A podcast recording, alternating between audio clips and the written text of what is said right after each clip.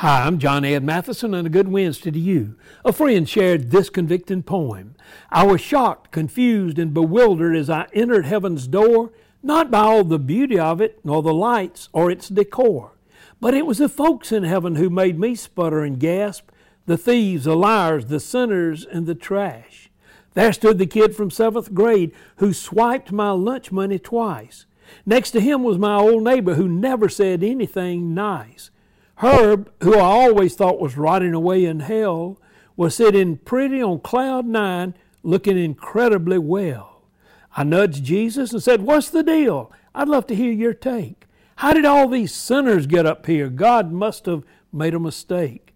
And why is everybody so quiet, so somber? Give me a clue. Hush, child, Jesus said. They're all in shock. No one thought they'd be seeing you.